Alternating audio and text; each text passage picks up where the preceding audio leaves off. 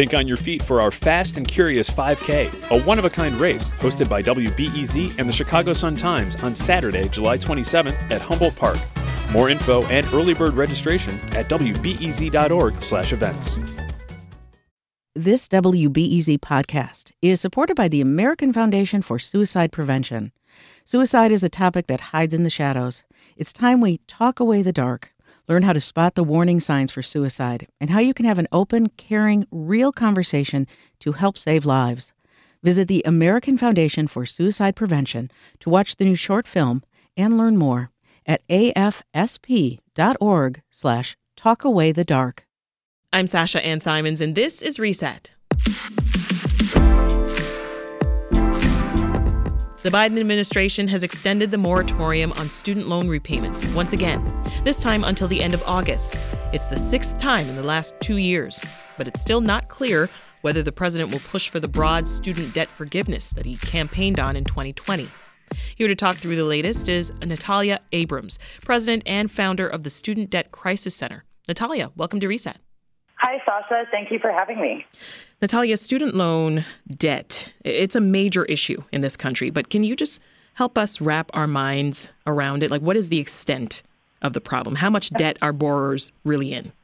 Yes. So currently we have over $1.7 trillion in overall student loan debt. That's wow. trillion with a T. Um, and 45 million plus borrowers um, that hold that debt. We see an average, you know, for undergrads around 30,000 up to 40,000, and that's just the average. We talk to borrowers every day that are underwater to $300,000 of student loan debt. Um, and, you know, this current pause that you just mentioned is a lifeline for borrowers, but we definitely need more and we need permanent relief. And when we talk about debt, you, you said, you know, 45 plus million people. Who does debt affect the most, Natalia? So we see this, like many other financial products in our country, um, affect low income borrowers, affect black and brown borrowers. Uh, we actually did uh, multiple surveys during the COVID pandemic, and our last survey um, in February of this year said that 95% of black borrowers were, were not prepared to resume payments on May, on May 1st. Mm-hmm. And another 27% said they don't know when they'll ever be able to resume payments again. Um, but we're also seeing that this is impacting fully employed borrowers. So those that are fully employed, um, full time workers, 91% say that uh, they do not agree that the economy has recovered from this pandemic and they need more relief, this permanent relief that we're talking about, which is to cancel student debt. As I mentioned, this is the, the sixth time in two years that this uh, pause on federal student loan repayment has been extended. You just called it a lifeline.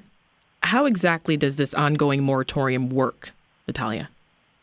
So the, the moratorium is automatic if you have direct federal student loans or most of the older family fed, or federal family education loans year loans have been on pause since March 13th of 2020. But again, the pause is not policy per se. That I keep going back to that permanent relief. Yeah. Um, so while this has bought people time, we have to look at canceling broad-based debt cancellation, 50,000 or more, so borrowers can really get out from under uh, this financial trap that they've been in for so so long. Yeah, I mean, to your your point.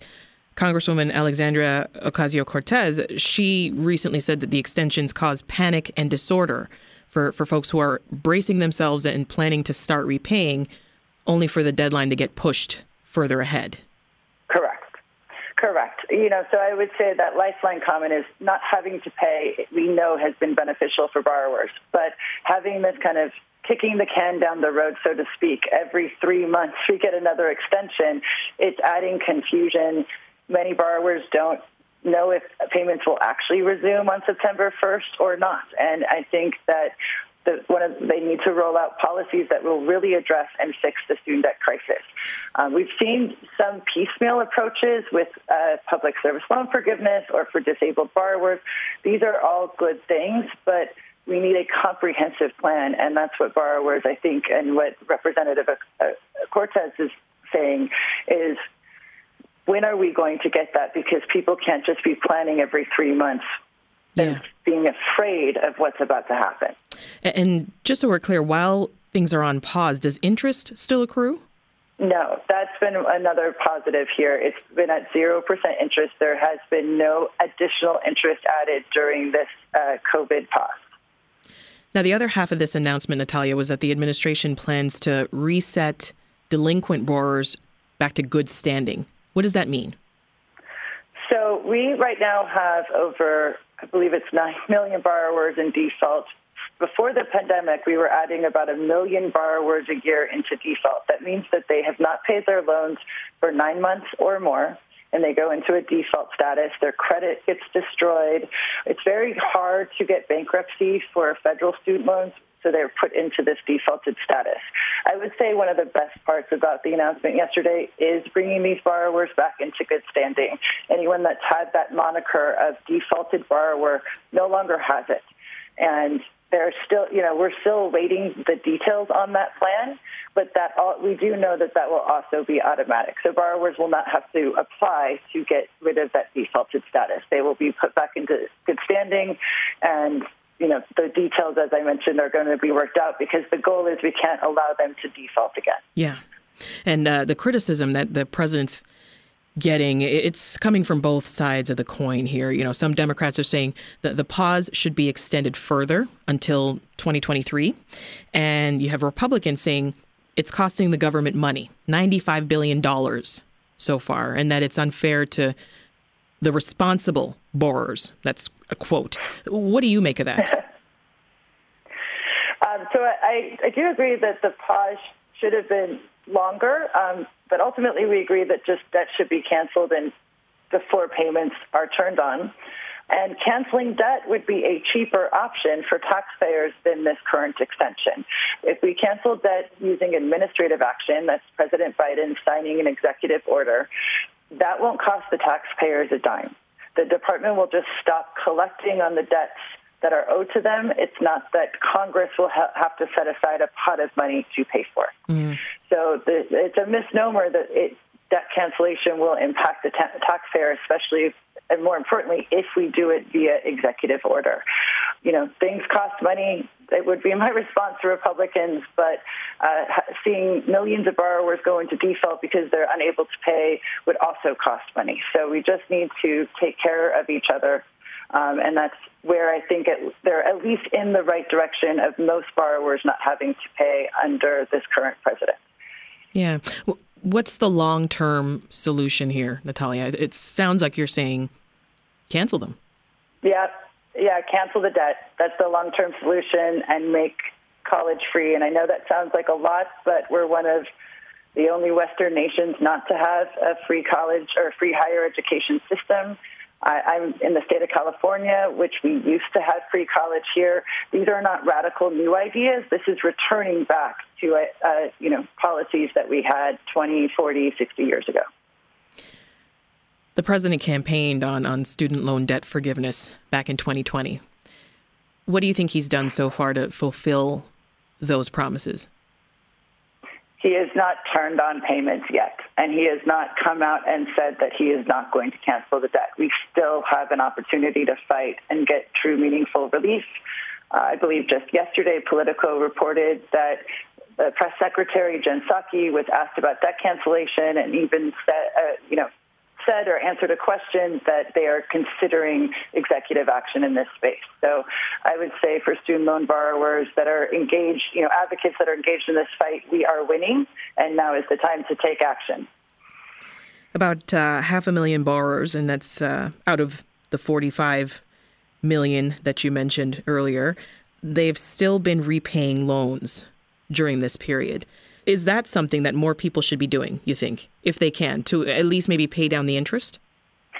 Well, so there's some people that have been choosing to pay their loans, and then we know that there are about 6 million loans out there, um, roughly the same amount of borrowers that had something called a commercially held FFEL loan, and they have been excluded from this pause the entire time.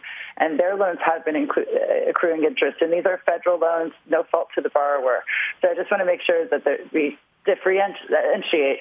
Yes, to some borrowers that can afford to make payments, they may want to pay their backlog of interest.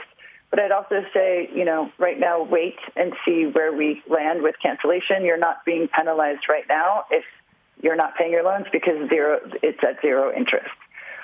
You know, as and for borrowers that did make payments and they've realized now they can't afford it, you actually can request a refund if you've made payments during this pandemic pause time and get money back if you now realize you can't afford to do so.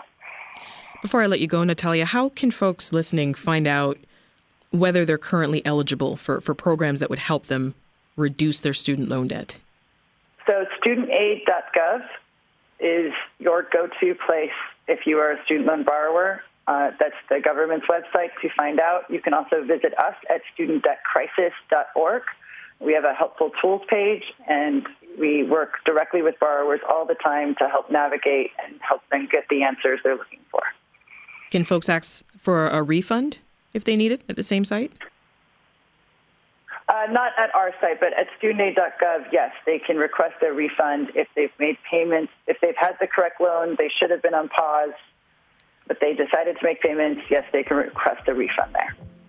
That was Natalia Abrams at the Student Debt Crisis Center. Natalia, thank you so much. Thank you. That's it for today's Reset podcast. For more conversations on state and city news and how it affects you, make sure this podcast is in your feed. We drop a new episode every weekday afternoon.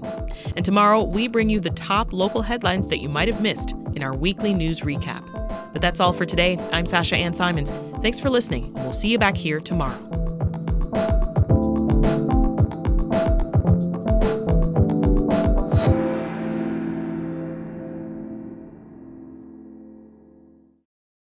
Thanks for listening to the news live on WBEZ and NPR.